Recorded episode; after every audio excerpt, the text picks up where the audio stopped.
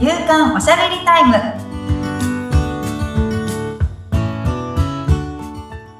女性のライフスタイルコンサルタントの大池舞です。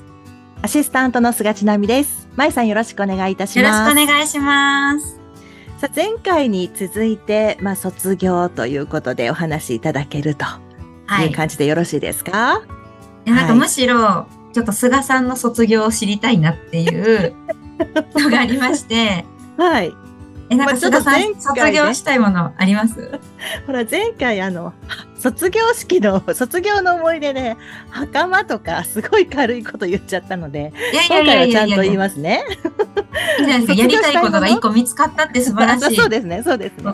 はい。それとは別に、えっ、と、私、あの、以前、うんあの、直子さんに断捨離のお話もはい聞いたじゃないですか。1月の時ですかね1月の時。はい、うんうんお財布からっていう。うんで、私もずっと片付けしたい、断捨離したいっていうのがあって、うんうんどこから手をつけていいかわからないっていうのがあったんですよ。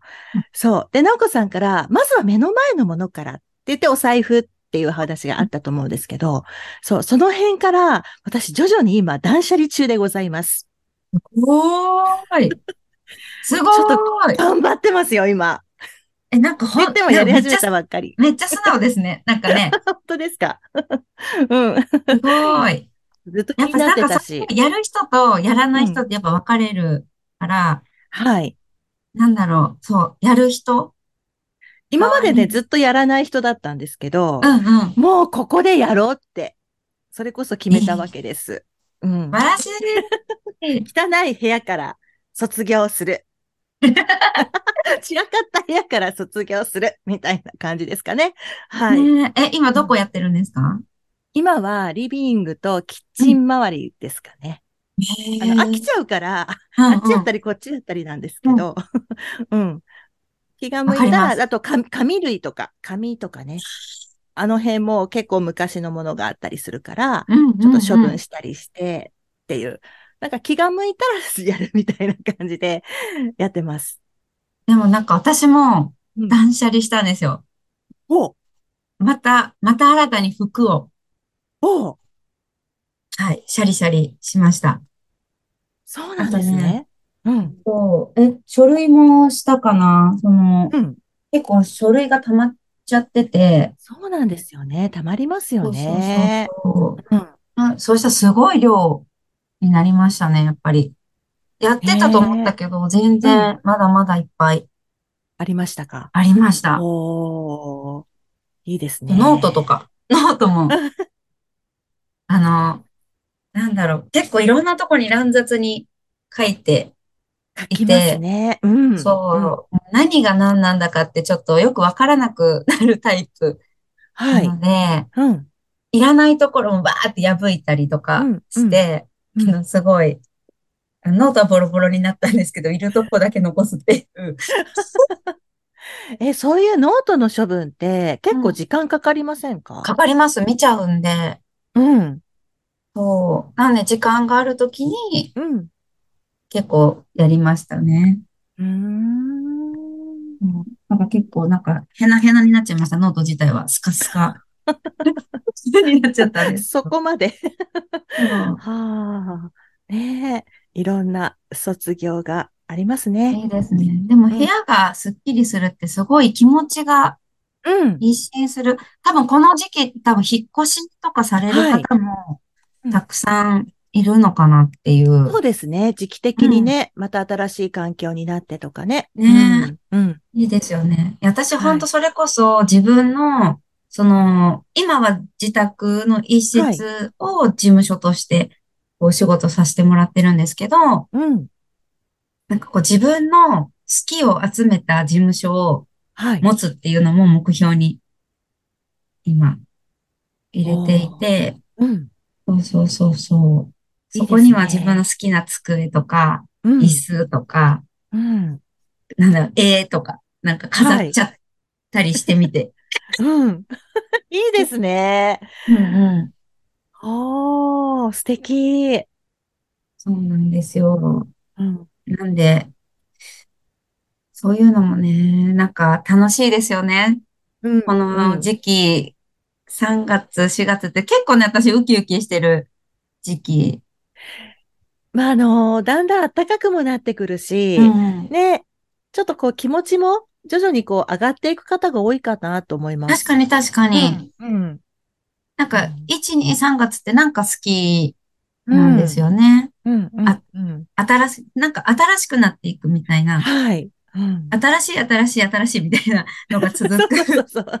続きますよね。そうそうそうそう、ん新年来て、節分来て、なんか卒業来て、4うん月新しいなんかスタートみたいな。新年度スタートってなりますよね。ねえ、なんかうんいいですよね。うん、うん。ワクワクするというか。はい。え私本当に何卒業しようかな。なんかでも自分がっていうより、こう周りの人はい。とかでやっぱ日本人の方に多いなって思ったのが、うん。まあみんな真面目だなっていうところはい。なんですけど、うん。結構ね、その私の、こう、お世話になっている経営者さんの言葉を使うのであれば、うん。ガム成人と骨折成人っていうのが あるんですけど、何何？ガム成人と骨折？骨折成人っていうのがいはい。まして、ええ。やらなくっちゃやらなくっちゃとか、やらねばやらねばっていううん、うん、うん。ガム成人と、はい。やるべきです、やるべきですっていう、うん。べきべき骨折成人っていうのが、結構ね、初めて聞いた。笑っちゃいますよね。うん。そうそう。でも日本人の方はやっぱりすごく真面目なので、うん。周りにも多いなって、こう、あらなくっちゃっていう、はい。うん、それこそ他者評価っていうのと被ってはくるんですけど、はい。いい人でいなくっちゃ、みたいな。うん。ないですか？ありますね。自分もね、多分ね、あると思います。これしなきゃ、あれしなきゃとか。うん。あります。ガム、ガムガム精神に。いや、でも、自然とそうなっちゃうような環境が周りにありすぎて、うん。こう仕方ないなって思うところもあるんですけど、はい。え、いつかな先月のどっかで、その雑に生きるっていう、はい、おっしゃってキましたーワードだね。け残して、どっかで喋ろっかなとかって言ったまま喋ってないんですけど、はい。そう、雑に生きるっていうのが、うん。その、くちゃくちゃネバネバべきべきからの卒業っていうはのにちょっと絡むかなと思って今、雑に生きるを喋ろっかなみたいな。なるほど。言ってました。気になってました。雑に生きるっていうのね。う。うんん。うん。うん。まあ、雑に生きるとか雑に考えるっていう、まあなんか、雑っうんてあんまりいいようには使われないはい。ですけどう、ん。でもなんかこう適当っていうのと一緒で、はい。適当な人だねっていうニュアンスうんだと、あんまりこういいイメージはないんですけど、うん適当って漢字めちゃくちゃいい字じゃないですか。はい。適してるに的に当たるっていうはい。ことなので、うん。いやもうその、その答えはもう適当ですっていう、なんだろう。そっちの意味の適当もあるよっていう、はい。いい方のね、意味いい方っていうか、うん、うん、うん。そう、なんか捉え方はい。とか、あとは自分の言葉の発し方によっても変わってきちゃう言葉ってあると思うんですけど、はい。いやもう本当ね、適当とか雑ってめちゃくちゃ大事だなっていうのを、こう自分が事業をしていく。多分、こう、どこかにお勤めをするときには、そのはい真面目っていうのはすごく力になる。ですけど、うん、うん。自分で生きていく、生きていきたいと思っているはい。人には、雑っていうことを知ってもらいたいなっていうのがありますね。え、真面目よりも、そっちの真面目よりも大事？うん。ほー。考えすぎないっていうことああ、そっか。いや、本当に、こう、今まで結構経営者の方とか、うん。こう何かをこう成し遂げてきた人たちに聞いたら、多分100人中100人が答えるぐらい、うん。雑にって言うんですよ。もっと適当にとか、考えるな、みたいな。うん。深く考えると沈むよって言われたりとかするんですよね。へえ。で、まあなんかナチュラル雑に生きてきたせいなのか、舞さんがね。そうそうそう、そう雑なんですよ。うん。そう。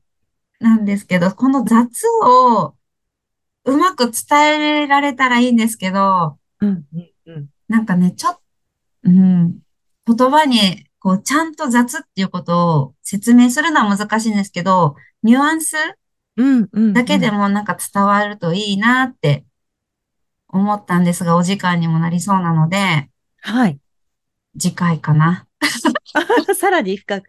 まあ、あの、先ほど、その考えすぎないっていうふうに、うん、一つの言葉が出てきたときに、おー、なるほどって、ちょっと思いましたね。うんうんうん。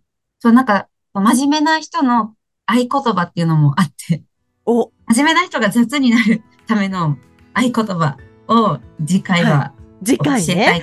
わかりま思いした。ます。はい、楽しみにしたいと思います。番組を聞いてご感想やご質問などがありましたら、番組説明欄に、まいさんの会社のフリーメールのアドレス、そしてインスタグラムやフェイスブックの URL も記載しておりますので、そちらからお問い合わせをお願いいたします。まいさん、ありがとうございましたあり。がとうございました。